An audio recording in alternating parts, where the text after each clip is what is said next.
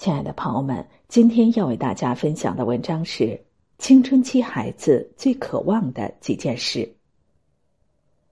最近的一件小事让我稍感意外，同时也更加明晰了青春期孩子的养育思路。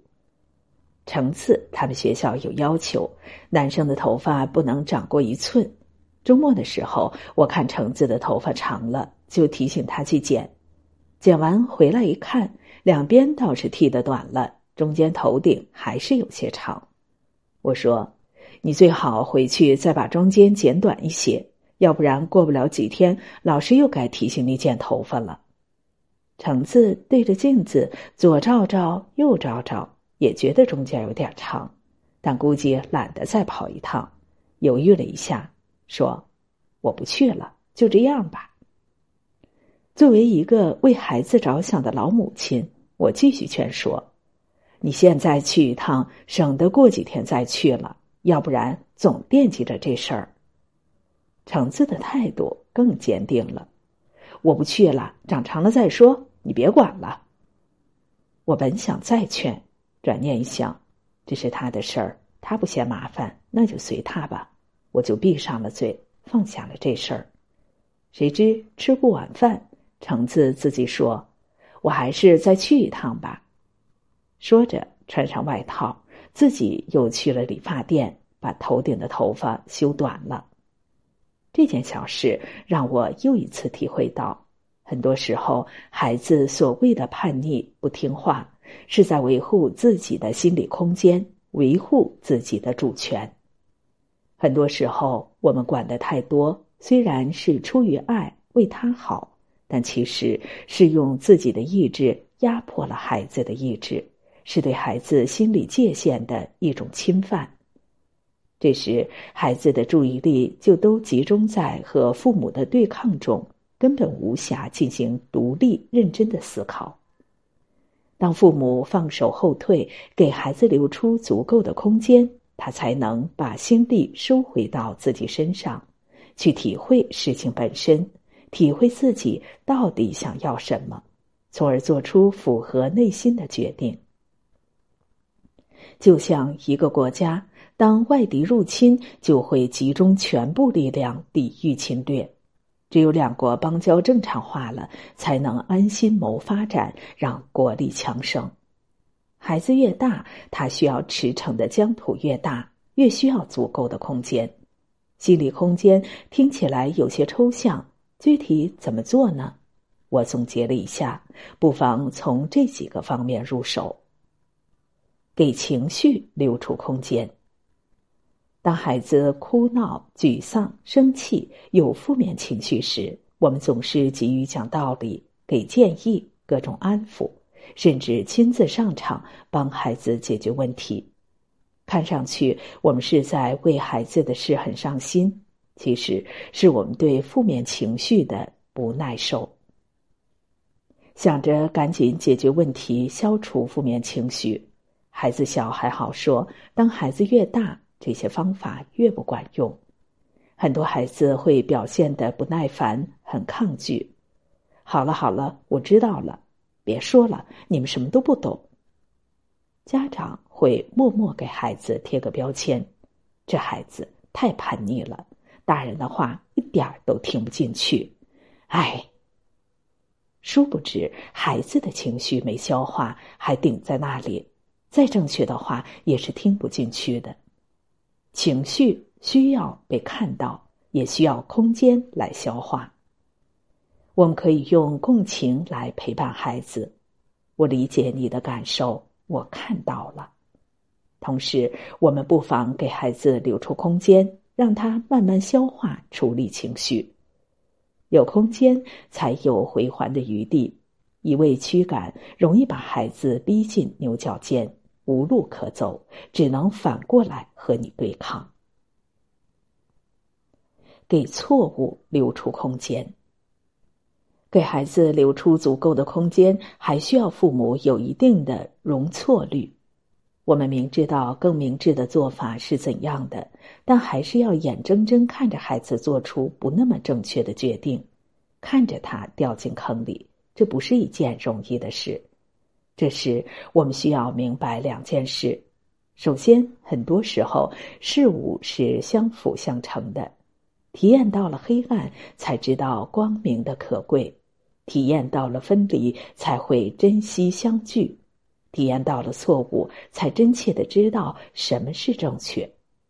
其次，人年龄越大，犯错成本越大。趁孩子还小，犯错还在可控范围内。不妨让他去体验，在试错中积累经验和教训。父母需要做的是尽到提醒的义务，同时当好孩子的安全基地，给无用留出空间。你会允许孩子无所事事吗？当你看着孩子发呆、游手好闲，你能控制住给他布置任务的冲动吗？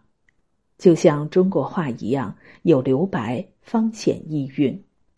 父母也要 hold 住自己的焦虑和期待，给孩子留白，允许他什么也不做，或者做看起来没用的事。每周五的晚上是橙子的电影时间，吃过晚饭，橙子就抱着电脑回自己的房间，一看一个晚上。有时到了十一点，我们该睡觉了，他还在看。我会提醒他一声，也就不管他了。很多时候，我们都不知道他是几点睡的。星期六上午是橙子的赖床时间，他会舒舒服服睡到自然醒，醒了也不起床，窝在床上刷刷手机，听听故事。我们也不会打扰他。连着五天早出晚归去上学，确实挺辛苦。到了周末，就让他选择自己最放松的方式。堕落一下吧。这个世界就是如此有趣。当被允许无所事事，才会察觉自己到底想要做点什么；当被允许堕落，才会生长出内在的动力；当被允许，才会自律。我们大人又何尝不是如此呢？给问题留出空间。当孩子遇到问题，我们总是急于做点什么，希望尽早把问题斩草除根。殊不知，问题本身也是有生命的，也有从萌芽到消亡的过程。我们需要尊重事实，给问题留出一定的空间。这个过程就是孩子成长的契机。所以，有时候如果问题不是很严重，我们不妨让子弹飞一会儿。前段时间，橙子和一位妇科老师有点小摩擦，老师当着大家的面儿说了一些让他没面子的话，橙子有些受伤，赌气的说：“我就不听他的课。”为此，我和橙子聊了很久，带他从各个角度看这件事，能感觉到橙子的情绪缓和了一些了，但还是有些耿耿于怀。老师那么说太伤人了，我就是不想好好上他的课。明白，我说，你这口气出不来也能理解。不过你已经做得很不错了，从不敢表达自己到敢于坚持自己，这就是很大的进步。我只是希望你知道，下一个阶段是既能够坚持自己，又能照顾到别人的感受。怎么平衡好两者的微妙关系，需要更多的智慧和阅历。你现在做不到很正常，这就是成长的过程。我也是这样过来的。当下，你想好怎么做就可以。如果老师要请家长，我们会配合；如果你需要我们找老师谈谈，也没有问题。橙子没再说什么。但能感觉到他心里轻松了很多。之后的两个星期，人家还真说到做到，连着两次课都表现出非暴力不合作的态度。我除了问问情况，找到时机点上那么一两句，也不再多说。但对这件事一直保持着关注。再后来，又陆续发生了几件事，让橙子对规则有了更多的体会。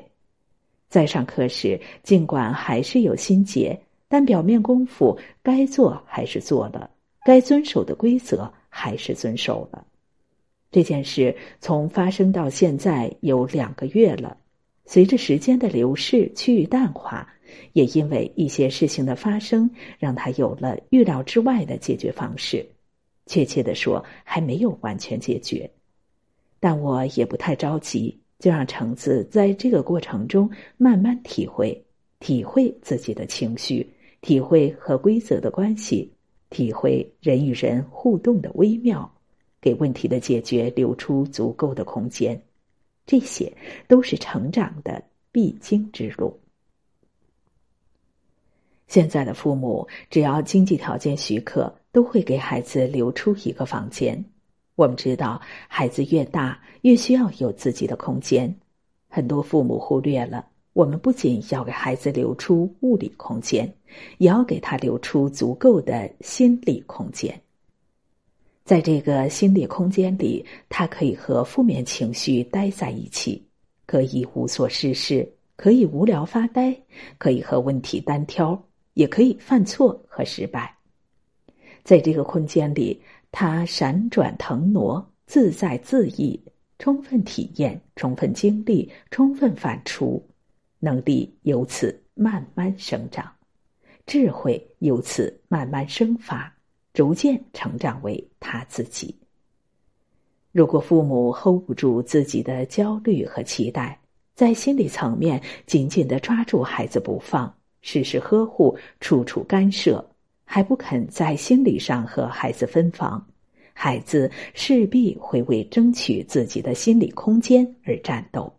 在父母看来，这就是叛逆。所以，当我们再一次感叹孩子叛逆时，不妨看一看，你给孩子留出的心理空间到底有多大。